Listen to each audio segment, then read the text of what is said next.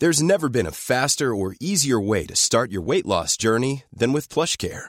PlushCare accepts most insurance plans and gives you online access to board-certified physicians who can prescribe FDA-approved weight loss medications like Wegovy and Zepbound for those who qualify. Take charge of your health and speak with a board-certified physician about a weight loss plan that's right for you. Get started today at plushcare.com slash weight loss. That's plushcare.com slash weight loss. plushcare.com slash weight loss. Planning for your next trip? Elevate your travel style with Quince. Quince has all the jet-setting essentials you'll want for your next getaway, like European linen, premium luggage options, buttery soft Italian leather bags, and so much more. And is all priced at 50 to 80% less than similar brands. Plus, Quince only works with factories that use safe and ethical manufacturing practices. Pack your bags with high-quality essentials you'll be wearing for vacations to come with Quince. Go to quince.com slash pack for free shipping and 365-day returns. Hi everyone, welcome to Snow's History. We're about Tudor Queens. Tudor Queens is a hot topic. Not only do we know about the extraordinary Lady Margaret Beaufort, Henry VII's mother, the matriarch of the Tudor dynasty, and hugely important in steering her son towards the throne. Then we get the brilliant Elizabeth of York, who Henry VII's beloved wife, Henry VIII's mother. We don't hear enough about those two because they're all overshadowed by Henry VIII's queens, his six wives, and then Mary Tudor and her sister Elizabeth, who are both hugely prominent on the kings and queen lists of English history. And then many people have heard of Mary Queen of Scots, an unfortunate Tudor executed by her cousin. What about that Tudor queen who we don't hear too much about at all? Lady Jane Grey. Proclaimed queen, ruled, if you can say that, for nine days, and then was executed when her cousin Mary was swept to the throne instead of her. Lady Jane Grey is a deeply tragic figure in English history and a fascinating figure. She paid with her life for the machinations of others around her who sought to rule through her, to exercise their influence through her, with her safely installed on the throne. This is an episode of my pod which features Suzannah Lipscomb's brilliant Not Just the Tudors pod, in which she talks all about Lady Jane Grey. Suzannah is interviewing the brilliant Nicola Tallis for this episode, who I've had on the podcast talking about Margaret Beaufort. So Nicola Tallis is an expert in these Tudor queens, as they both are. So it's great to hear this conversation. It's great to share it on this podcast. If you want to listen to previous episodes of this podcast without the ads, so for example, listen to Nicola Tallis talking about Margaret Beaufort or Suzannah Lipscomb talking about many things, you can go to historyhit.tv. History Hit TV is kind of Netflix for history. We've got video on there, we've got audio, we've got audio books, we've got everything on there, all the podcasts. Just go to historyhit.tv and for the price of a pint of beer every month, you get access to the world's best history channel. Lots of people on there watching our World War II documentary at the moment. We've got another episode of Ray Mears's prehistoric documentary series coming out this week. So it's all happening at historyhit.tv. Go and subscribe straight away. Well, just listen to this episode first. It's not just the Tudors with Suzannah Lipscomb and Nicola Tallis. Enjoy.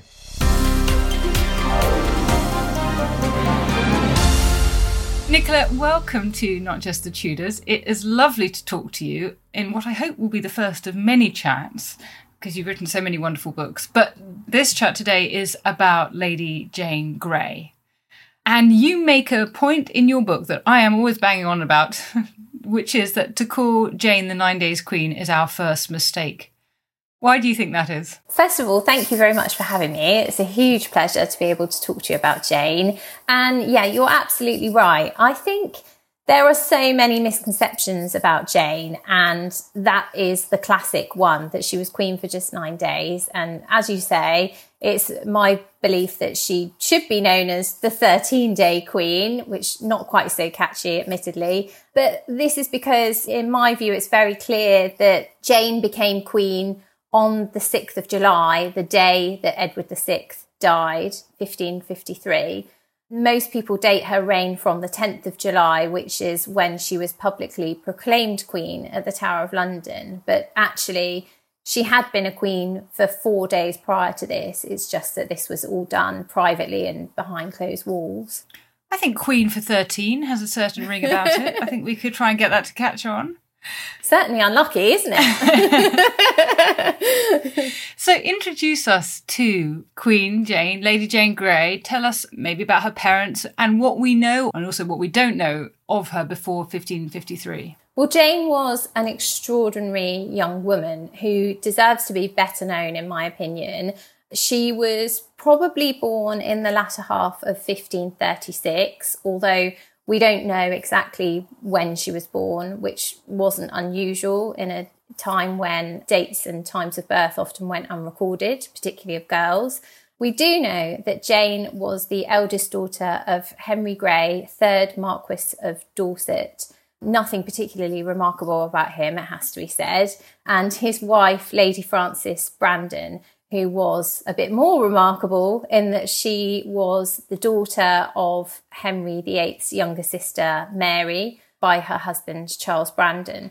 So it was through her mother, Frances, that Jane had drops of royal blood in her veins.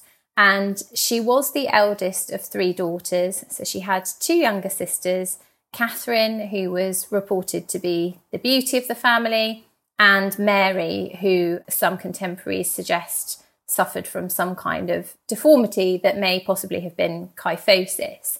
But of these daughters, Jane was certainly the most remarkable in terms of her intellect. And she was raised primarily at Bradgate Park, which was her parents' Leicestershire seat, so just five miles outside of the city of Leicester. Unfortunately, the house is now in ruins, but it's still well worth a visit and the landscape there is still spectacular and much as it would have been in the Greys' time. And it was here that Jane was primarily raised with her sisters. Now, although her parents didn't have any sons, this seems to have heightened their ambitions for their daughters and they invested heavily in their education. But it seems that it was Jane who benefited the most from this. Her father, Henry Grey, was also well known for his intellect and his academic interests. And therefore, I suppose it's only reasonable that he would want to ensure his daughters were educated as befitted their status. And we know that Jane was taught by John Aylmer, who was a advocate of religious reform, as were Jane's parents actually. So at Bradgate, the seeds of Jane's interest in religious reform were really sown. She becomes a part of this circle who have this leaning towards reform and Protestantism and this is something that as Jane grows, she becomes increasingly immersed in and increasingly fervent about. And we know that Jane really relished her education. She took great pleasure in the pages of books. We know that she read Plato. A contemporary, Sir Thomas Chaloner, who may have known Jane, but certainly knew members of her family, later remarked that she was supposed to have been able to speak eight languages, which is exceptional. And we know that she later began learning Hebrew at her own request, which was, again, really extraordinary. So she was a young woman who was extremely precocious, extremely intelligent, and who really took advantage of the academic opportunities that were presented to her and was certainly showing great promise in terms of her intellectual abilities. I remember the story of a visitor, was it Roger Ascham, to Bradgate Park saying that he'd come across Jane reading Plato in Greek whilst the rest of the family was out hunting. And this is a sort of yeah. indication of her taking great pleasure in this volume as if it was a copy of something like Boccaccio. It's a great collection of stories. So she clearly was very bright. Yes, very bright, but somebody who also, I think, recognized her own abilities. I think she knew that she was intelligent. And certainly, what always strikes me as being quite extraordinary is the fact that in an age in which women aren't always predominant in the sources, as we know, people were taking the time to write about Jane and her extraordinary academic ability. And I just think that this is extraordinary given that she wasn't one of Henry VIII's daughters and so it wasn't as present in the same manner as Mary and Elizabeth. She was a young girl living in distant Leicestershire, far away from the court. And yet people were writing about how intelligent she was Yes, because I think we might imagine that there would be a tendency with hindsight to rewrite the story and to make her into this blue stocking or to make her exceptional in some ways because of what later happens to her. But in practice, we've got several different sources corroborating this point. So it clearly was something notable about her that made people write this down. Yeah, absolutely. And even Elizabeth's tutor, who you've already mentioned, Roger Ascham, he remarks upon the fact that Jane, in his opinion, was even more academically gifted than his own pupil, Elizabeth. And Elizabeth is, of course, famous for her scholarly abilities. So I think that this just really pinpoints just how extraordinary Jane was. Now, tell me about the relationship between Jane and Henry VIII's sixth wife. When does she leave Bradgate Park and spend time with Catherine Parr? Well, she left Bradgate shortly after the death of Henry VIII. So Henry VIII, of course, dies in January 1547.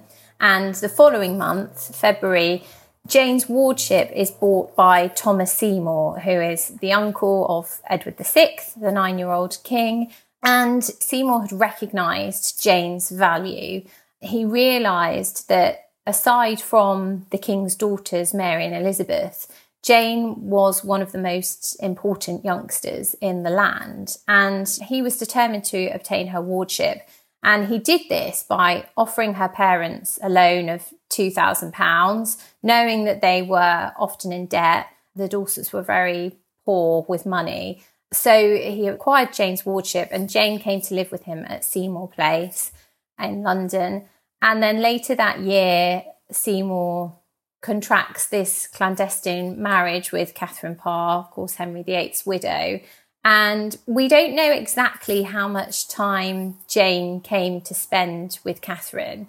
We do know that she accompanied the couple the following year when Catherine and Seymour left London for Sudeley Castle in Gloucestershire to await the outcome of Catherine's first pregnancy. So we know that Jane was with them then, and we know that she spent time with Catherine then.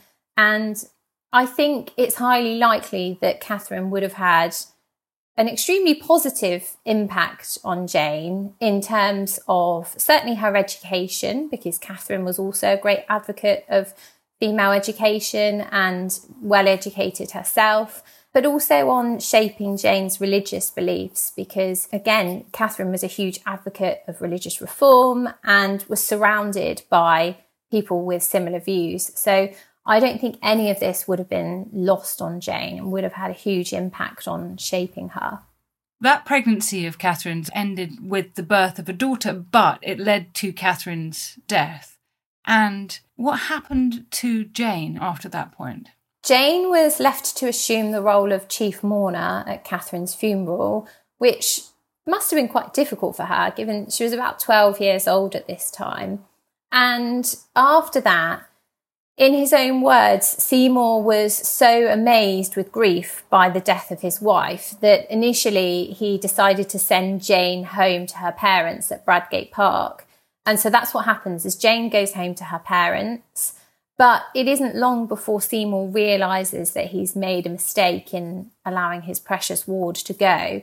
And we see this almost tug of war over Jane's custody because initially Jane's parents were reluctant to send their daughter back into Seymour's keeping. But eventually, after some persuasion, after some more money has changed hands, they do send Jane back into Seymour's keeping.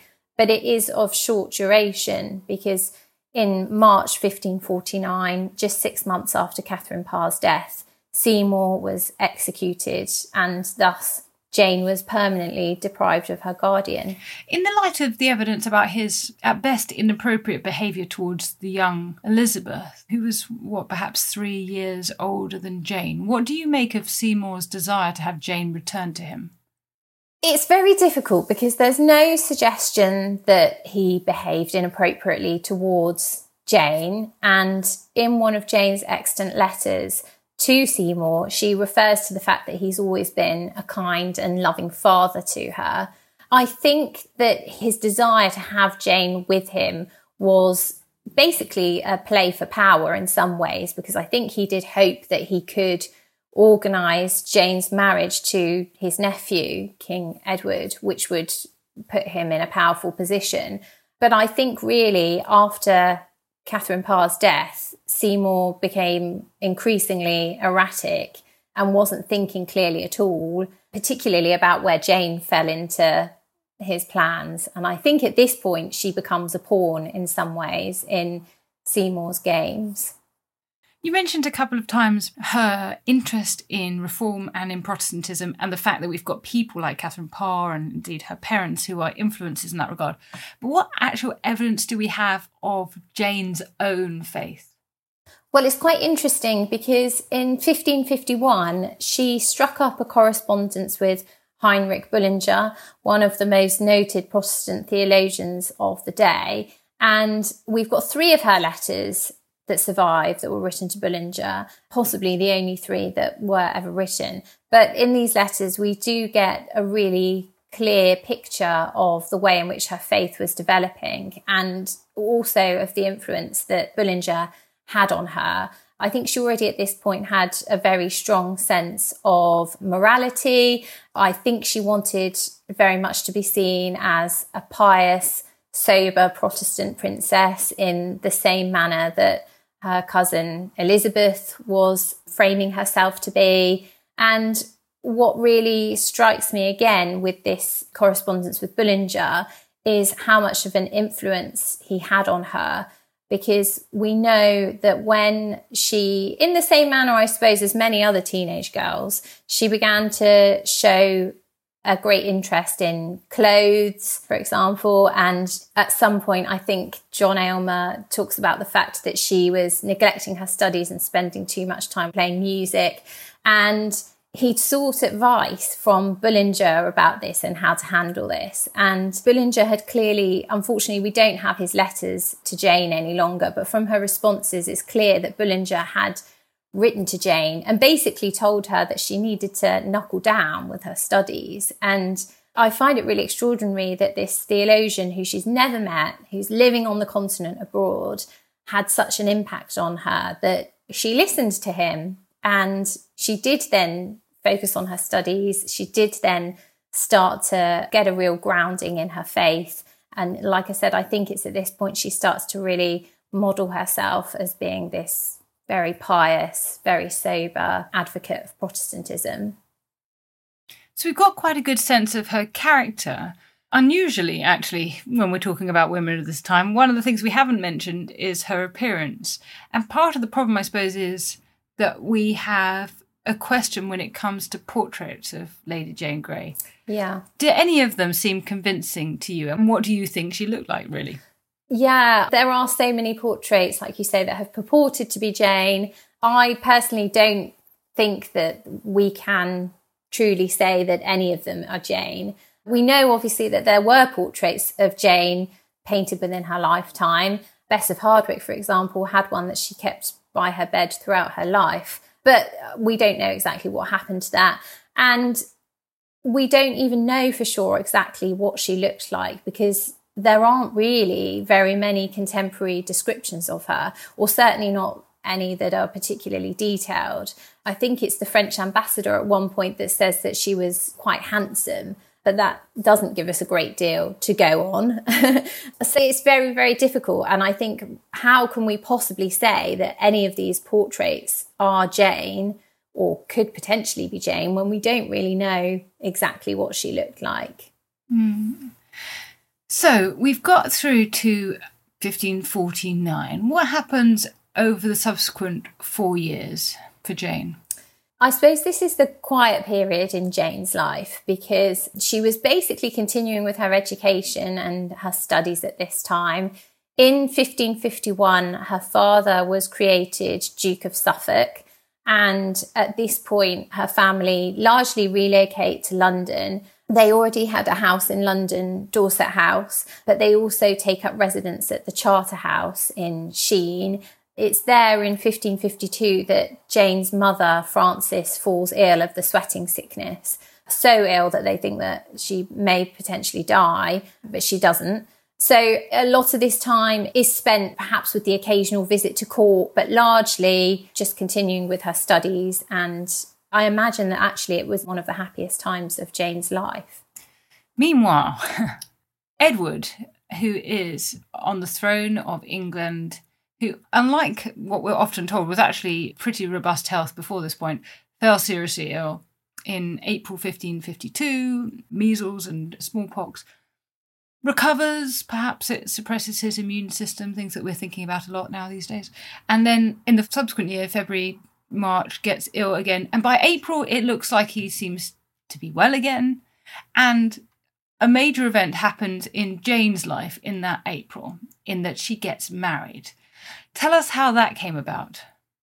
So, the marriage of Jane came about through the auspices of Edward's chief advisor, the Duke of Northumberland, who proposed that she should marry his fourth son, Guildford Dudley, and at that time, the suggestion of the marriage was very much with what may come in the future in mind. And it was an attempt to secure the bonds of allegiance for what lay ahead.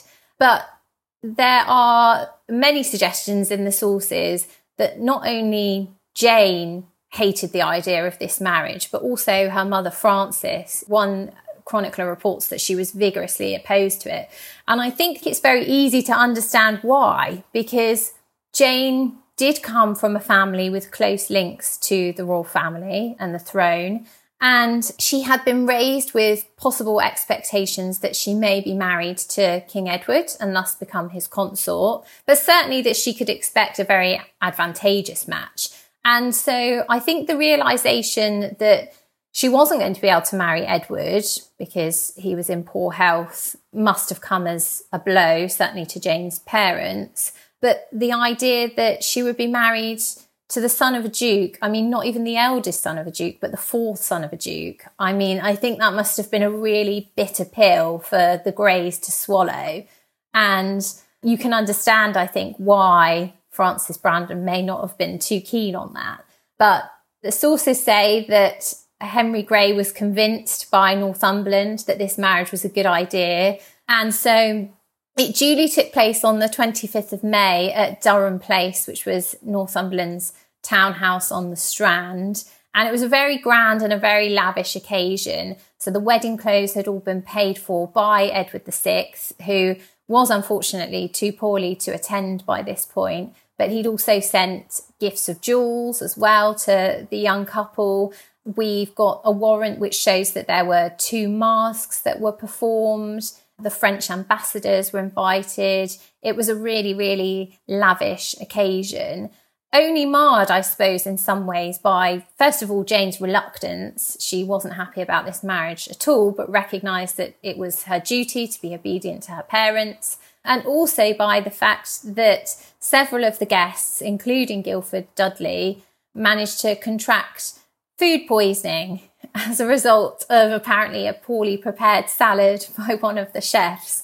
So I think for more reasons than one, the observation of a contemporary that this marriage was judged to be the first act of a tragedy is very accurate.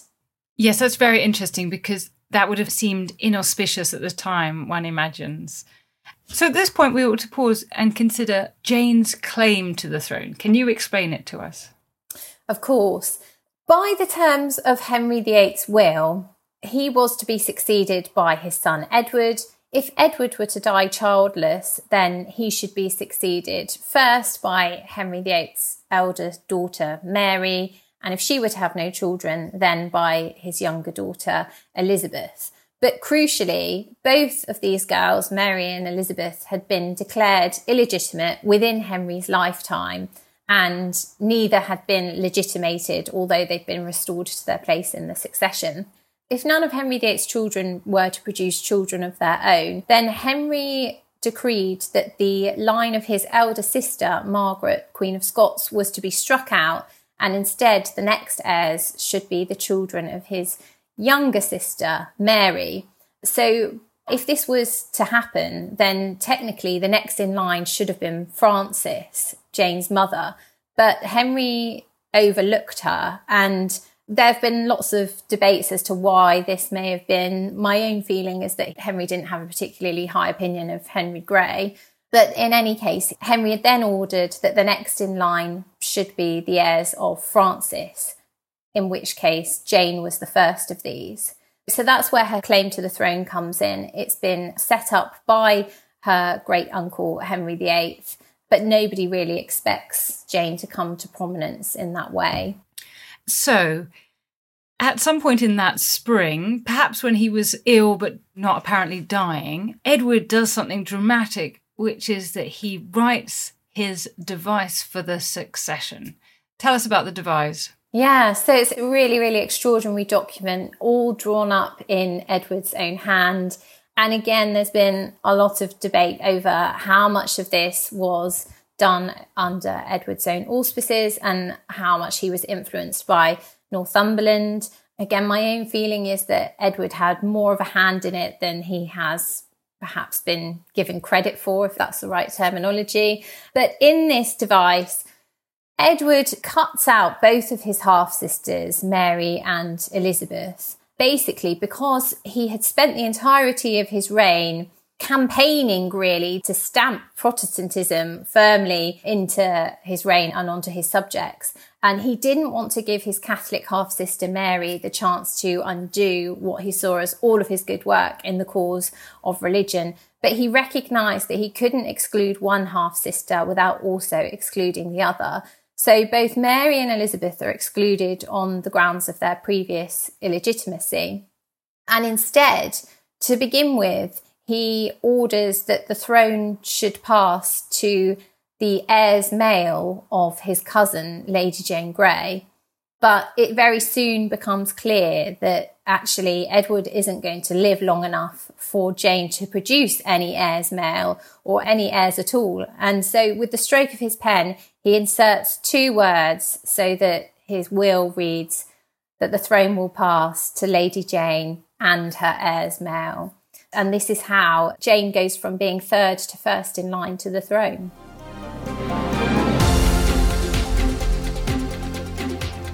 You listen to Dan Snow's history. We're talking about Lady Jane Grey, who ruled for a paltry nine days. More after this.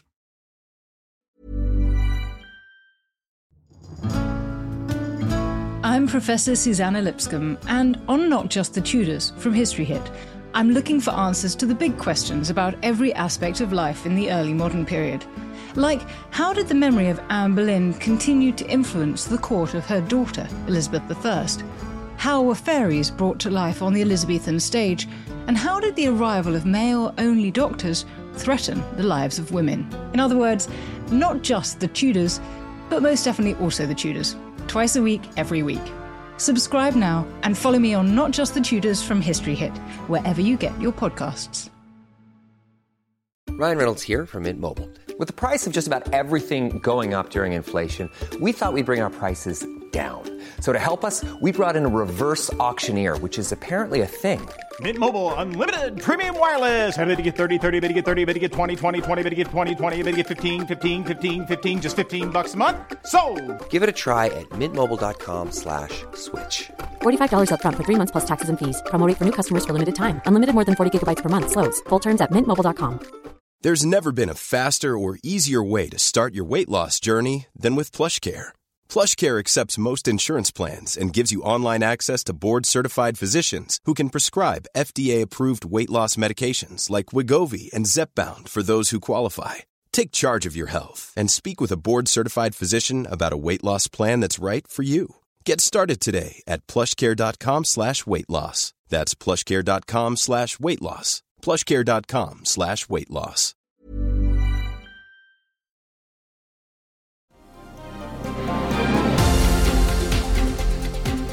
And so this is about religion, you think chiefly. I suppose there's a question about how much this is also about legitimacy, whether he thinks that Mary and Elizabeth are not lawfully begotten, to use the language of the time, and about trying to choose the suitable person as well, I suppose. Yes, exactly. My own feeling is that religion was the primary consideration for Edward because he was reported to be extremely zealous in the cause of Protestantism. And I think that he also recognized this in his cousin, Jane, which was one of the reasons why he thought that she would be a suitable candidate as his successor. Because even though Elizabeth was Protestant, she was never really noted for her piety and for her zeal, certainly not in the same way as Edward and Jane. And of course, Edward's intention to make Jane his heir was wholeheartedly supported and encouraged by Northumberland, who now has the perfect incentive, really, to set Jane upon the throne, because by now, of course, Jane is married to his son Guildford. But crucially, he doesn't just have the support of Northumberland it has the support of pretty much the whole establishment at the time. And this is the thing I think that we forget about this. This isn't just the will of a dying teenager. All of the nobility and key members of the government at the time back Edward's decision. That's it, exactly. So everybody goes along with it. Some of the councillors may not necessarily have been happy with that decision or not happy in any case that unfortunately, the device, there wasn't enough time to have it pass through Parliament. But they do support the King's decision. And I think that this is instrumental and key in understanding why Jane ought to be recognised as a Queen of England. She has been overlooked for so long, but actually, she was recognised and accepted by Edward's council, who determined to support her claim to the throne. And that's really important. We'll come back later to the question of whether you think she was legally queen, but let's fast forward to the 6th of July, 1553.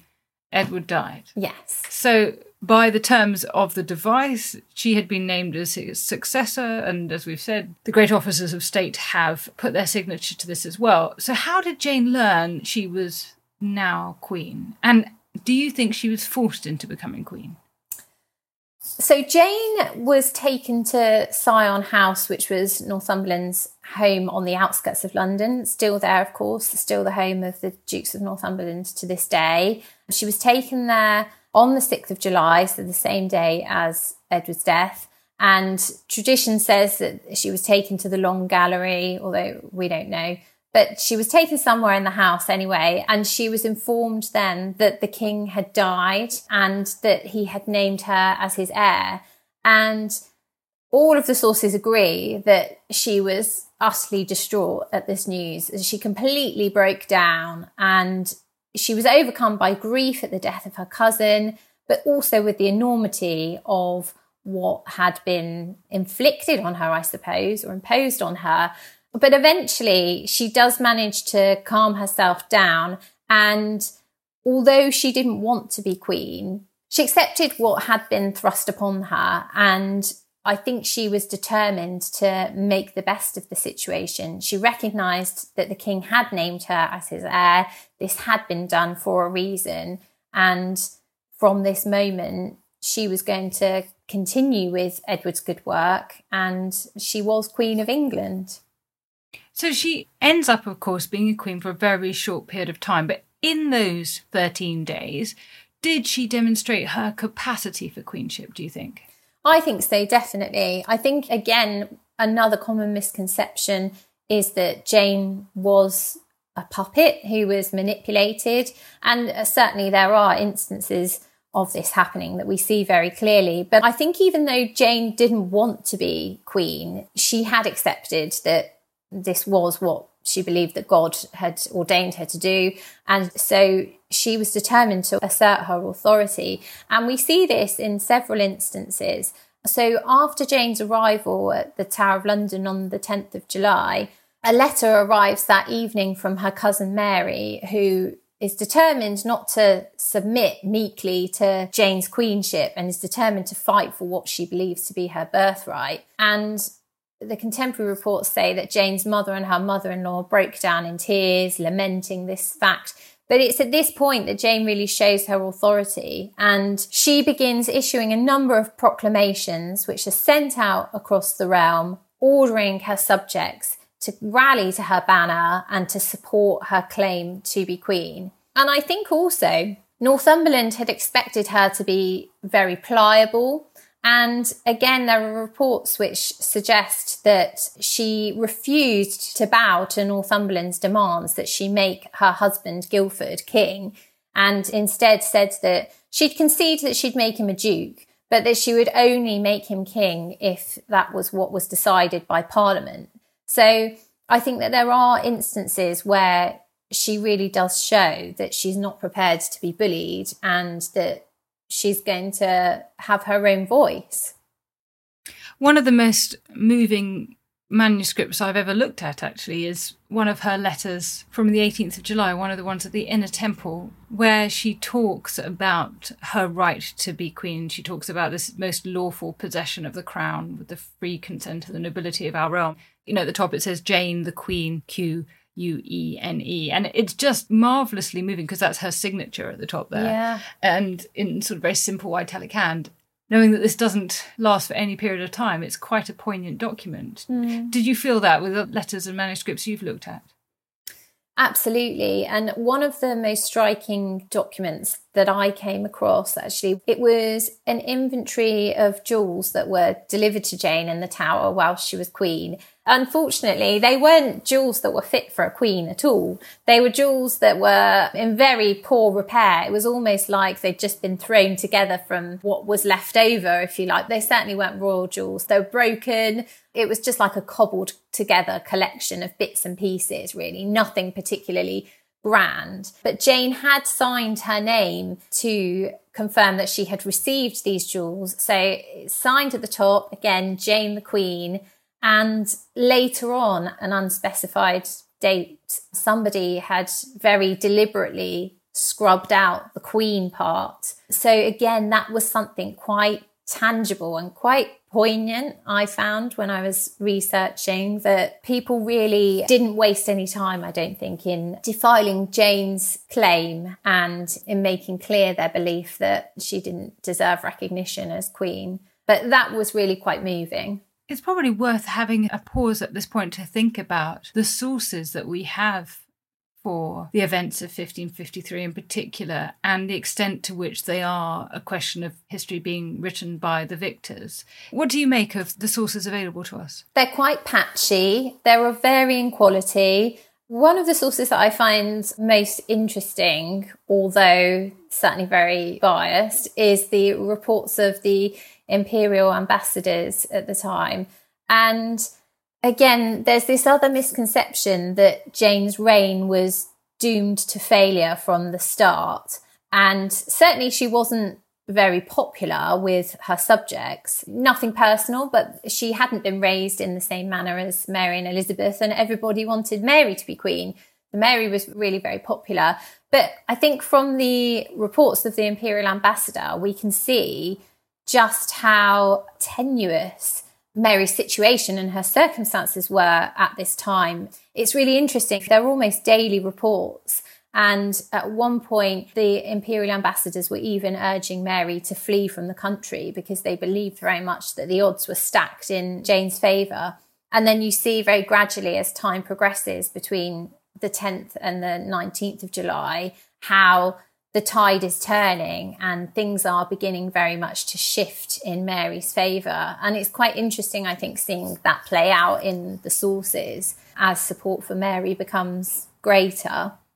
And it's the Imperial Ambassador who thinks that it is Northumberland's doing, I guess, in part he's right, and in part, yeah, he just doesn't really want to ascribe too much agency to either a teenage king or now a teenage queen because it feels like it's such a tremendous coup against the Catholic Mary that there has to be some grand plan underpinning it, perhaps.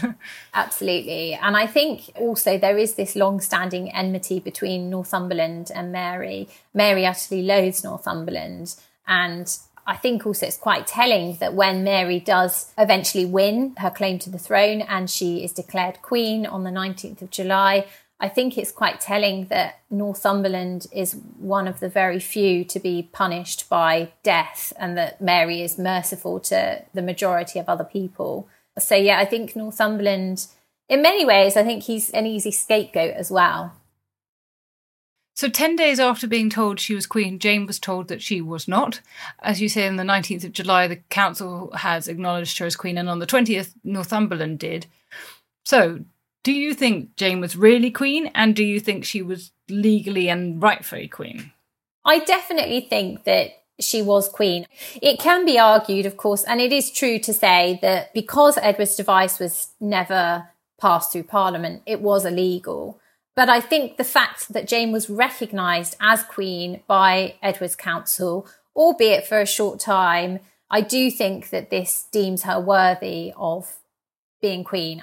She certainly had a legitimate claim to be queen. There was no taint of illegitimacy attached to her throughout the course of her life in the same way that Mary and Elizabeth did, rightly or wrongly. So I certainly think that she does deserve to be recognised as queen. Legally, it's a bit more tenuous, but I'm going to say because of the support of Edward's council, yes. So you're one of those who thinks we should have Queen Jane the First on our ruler of rulers. I definitely do. Yeah, she does start to appear now. I've noticed. Yeah, English Heritage have her on some tea towels. I, I'm spotting. Great to know. Yeah. so Jane remained at the Tower, where she had gone to await her coronation, but was now a prisoner until several months later, on the 13th of November 1553, she had her trial. What happened at the trial? Yeah, so the trial took place at London's Guildhall. She was tried alongside her husband and several others, including Thomas Cranmer. And the transcript of the trial still survives in the National Archives. It's in Latin, but it's a really extraordinary document. And again, when I was studying that, you do just get this real tangible sense of Jane and how she must have felt at that time. I mean, let's not forget, she was a teenage girl standing trial for treason for her life. And the contemporary reports talk about how she'd walked the mile from the tower to Guildhall, her head down in her prayer book. So again, I think her faith was of the utmost importance to her at this point. And she pleaded guilty, as did her husband. And so that meant that the sentence was inevitable. Jane became the youngest royal woman to be condemned for treason. And this meant that she was condemned to a traitor's death, which in her case was to be burned or beheaded at the Queen's pleasure.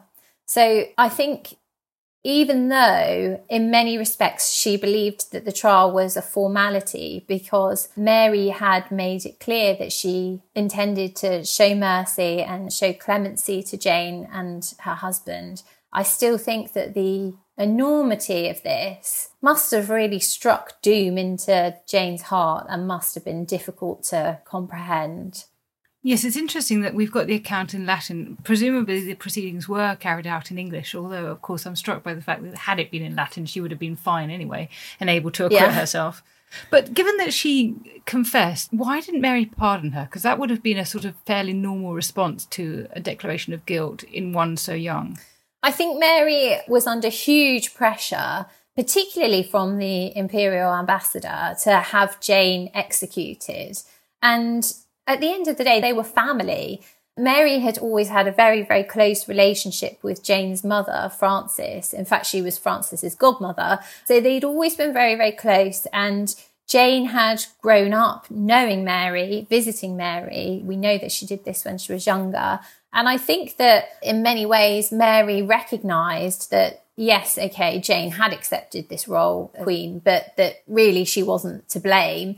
She'd been forced into it by circumstance. But I think at the same time, she recognized that some form of justice needed to be seen to be done. I think that's why she went ahead with the trial. But I think ultimately her hand was later forced by subsequent events and she wasn't able to pardon Jane. I think that that may potentially have happened had it not been for later events. But unfortunately for Jane, matters soon spiraled out of her control.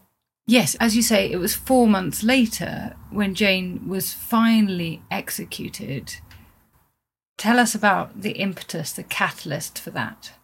Soon after Mary succeeded to the throne, she made it clear that she intended to wed. And although there were several candidates suggested for her hand, in reality, there was only ever one suitor that Mary was interested in, and this was her second cousin, Philip of Spain, the son of the Emperor Charles V. And the idea of a Spanish marriage in England was extremely unpopular. And this was partly because Philip was a Catholic in the same way as Mary, but also perhaps more significantly that he was a foreigner and the English were extremely suspicious of foreigners. And it was much feared that Philip would try to embroil England in foreign wars, as eventually he did. And unbeknown to Mary and indeed to Jane, there were those within the realm who had decided to take up arms in an attempt to oppose the Spanish marriage. And what became known as the Wyatt Rebellion, staged under the auspices of Sir Thomas Wyatt, crucially for Jane, sadly, her father, Henry Grey, was one of the key conspirators. And again, his motives for becoming involved in the rebellion have been much debated because Mary had already been merciful to Henry Grey. So he'd been very, very briefly imprisoned in the tower after Jane's deposition, but then released through Mary's good graces. And so, you know, why on earth would he want to become embroiled in a further rebellion?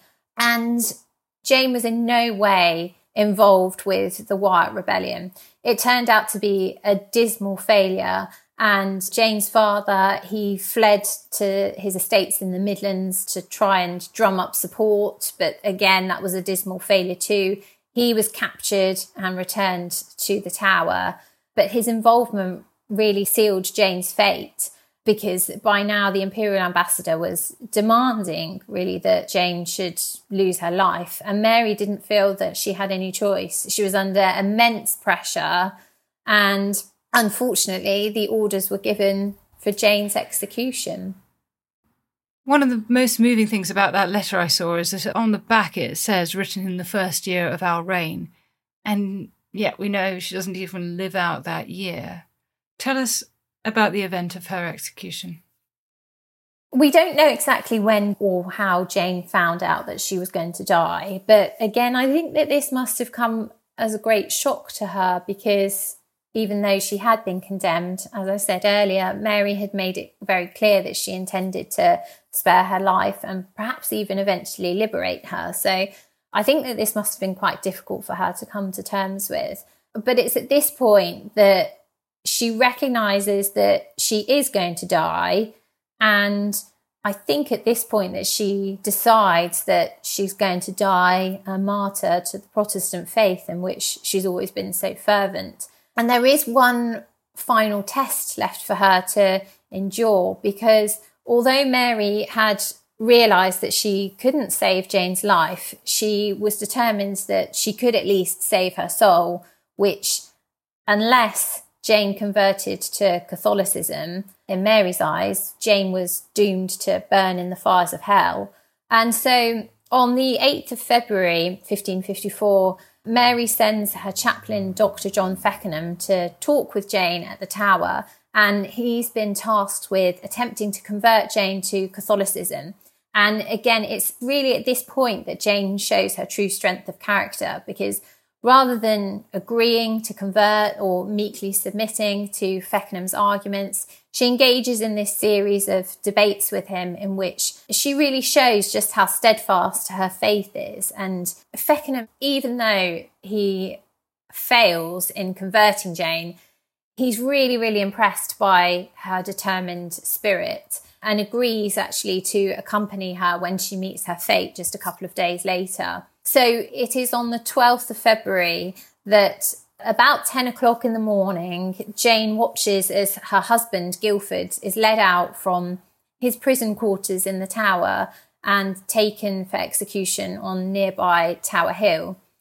Just minutes later, she sees the cart that brings Guildford's butchered remains back into the tower for burial within the chapel and realizes that it's her turn next.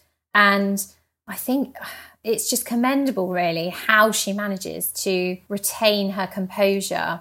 And again, we know that as she walked towards the scaffold, which had been erected in front of the White Tower, so within the confines of the tower, she had her head in her prayer book. She was reading from that, deriving words of comfort.